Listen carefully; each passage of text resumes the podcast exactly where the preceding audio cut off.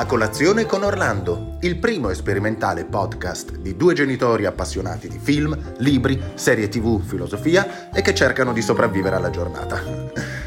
A colazione con Orlando è una produzione My Flaneuse. Buongiorno, buongiorno a tutti, buongiorno a tutte, buongiorno a tut, a tut, buongiorno al mondo intero, insomma. Come va? Come state in questa bellissima mattinata di sabato? Come stai, Marta? Benissimo. Ti vedo molto riposata, come mai?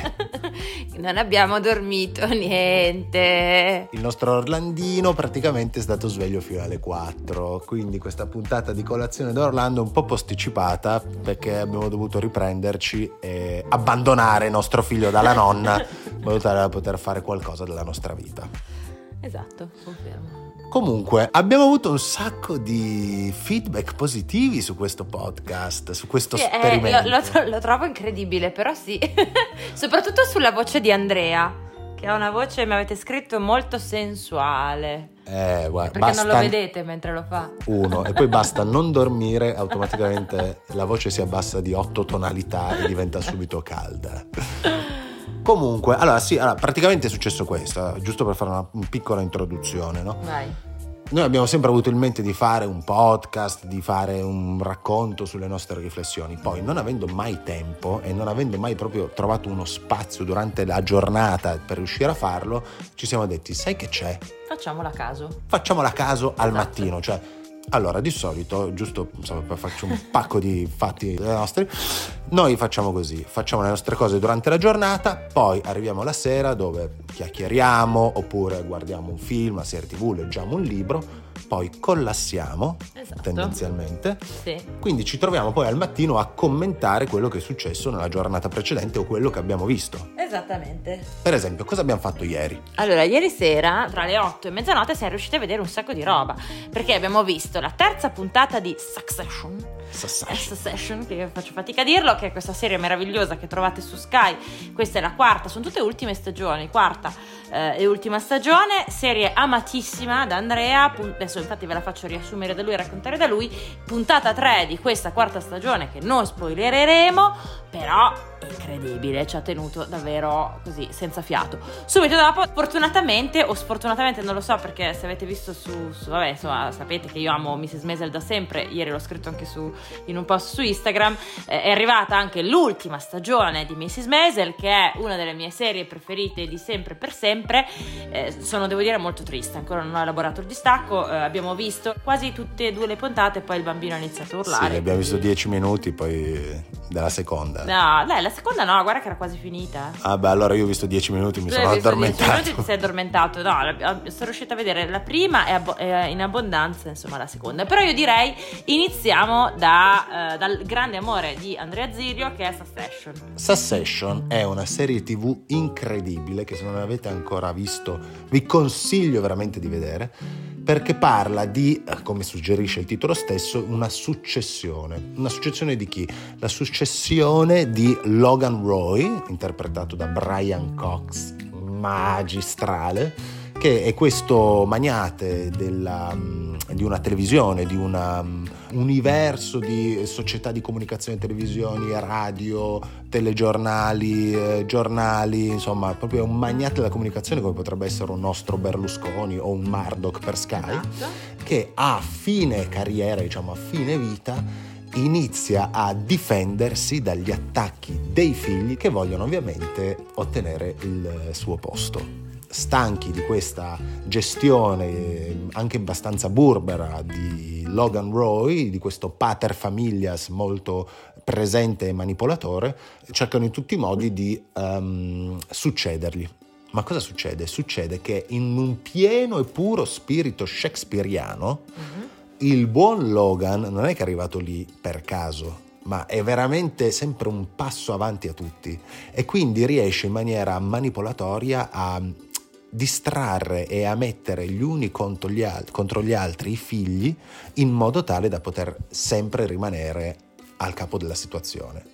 È veramente una serie pazzesca e fondamentale. Non a caso è stato veramente accostata al bardo perché riprende Re Lear, riprende il Macbeth, riprende anche eh, Amleto, eh, visto dai diversi punti dei personaggi. Sì, è una grandissima riflessione no? sul, sul, senso e sull'esercizio poi del potere. È molto bello e molto interessante vedere anche queste relazioni perché poi si mescola ovviamente l'aspetto no, più privato, intimo, che è quello del rapporto tra genitori e figli e invece l'aspetto più eh, legato al business, al denaro, si parla di, di, di tantissimi soldi. Eh, a volte ti viene da dire, cioè sono questi, in realtà i figli sono quattro, anche se il più grande che è Connor fondamentalmente non, non si occupa eh, dell'azienda e gli altri tre, e, e, e, ti viene da dire tu che lo guardi no, nella tua casa in affitto, no?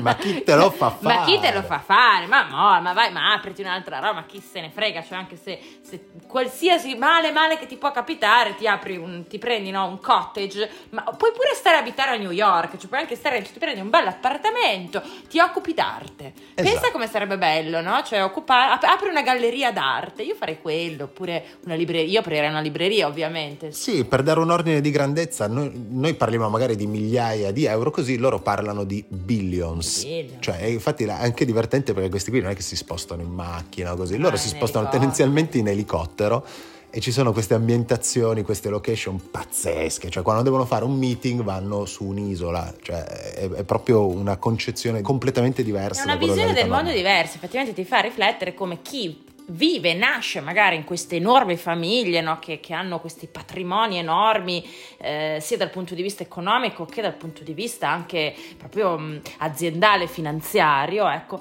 crescono con una eh, visione del mondo completamente diversa. Esatto. C'è chi, per esempio, nella critica ha letto molto eh, il tema insomma, della, eh, dell'incapacità di diventare davvero grandi. No? Questi tre figli, diciamo, questi che si vogliono, e anche Connor, in realtà anche il più grande, sono tutti nell'intorno dei 40 anni. I per gli ultimi tre, quello più grande un po' più grande, e in fondo non riescono davvero a diventare adulti, cioè ad emanciparsi davvero no? dal, dal, proprio genitore, anche perché no, così ingombrante, cioè. però sono tutte dinamiche che, che viviamo anche no? nelle, ehm, che noi nelle, nelle, nostre famiglie, cioè quanto la generazione dei millennials effettivamente sta vivendo una, eh, una, crisi dal punto di vista del, del poter saper o qualsiasi cosa significhi diventare adulti. Ed è molto interessante perché eh, Shakespeare eh, aveva già scritto quello che poi prevede Freud. Freud prevede fondamentalmente che l'uomo è spinto da due istinti, che uno è quello di sopravvivenza, quindi il sesso, la riproduzione, l'affermazione, e l'altro è quello di potere, no? che ovviamente sono molto accostati. Chiaro, poi Freud è stato superato da molte cose, però diciamo come base, come principio di partenza è quello.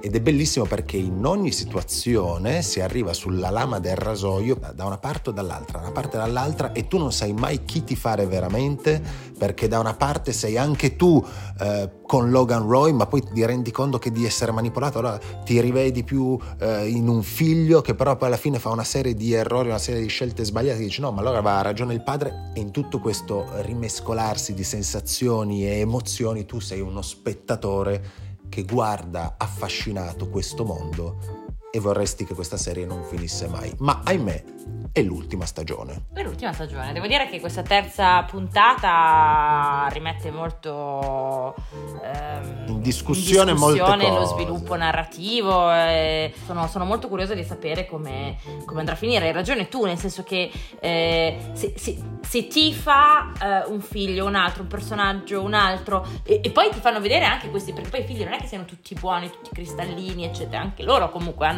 ereditato no, anche questi lati eh, più oscuri del padre, non avendo però quella arguzia, quella capacità, cioè proprio lo squalo in fondo. Quella capacità no? di essere un tycoon. Un tycoon, eh, manipolatore, anche ben stronzo, glielo dicono spesso i figli, tu sei uno stronzo, no? Sì, diciamo che la parola più sì. ricorrente di tutta la serie penso che sia fuck. Fuck, esatto, fuck you, fuck. Esatto. Sì, poi c'è questa regia pazzesca, insomma, sempre no, capace di cogliere questi momenti, no?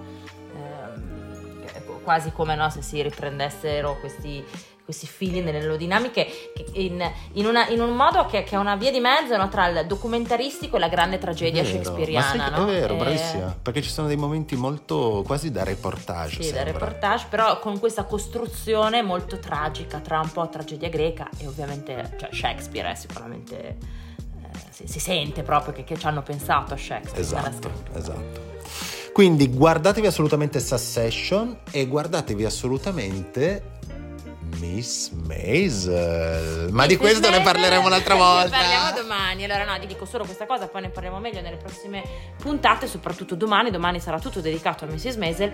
Ehm, Innamorata, Marta è innamorata. Io sono innamorata. Marcello, mi- Io eh, ho delle. Marta è più innamorata di Miss Maisel che di noi. eh, Accettiamo. È così, è così. No, dai, non dico niente, non dico niente. Diciamo che ci sono delle novità in questa nuova stagione, un rimescolamento anche narrativo eh, che ho trovato molto interessante perché rischiavano un po' di scadere nella mh, celebrazione del successo della ragazza di talento che ci prova ma non ce la fa, eccetera, eccetera, e poi alla grande glo- glorificazione finale. Invece in quest'ultima stagione eh, vengono sparigliate le carte, si cambiano i punti di vista e, e diventa altamente interessante. Molto bene, molto bene. Quindi, se volete continuare a seguire questi brillanti e magistrali podcast, seguiteci su www.myflaneuse.com. Ciao! Ciao!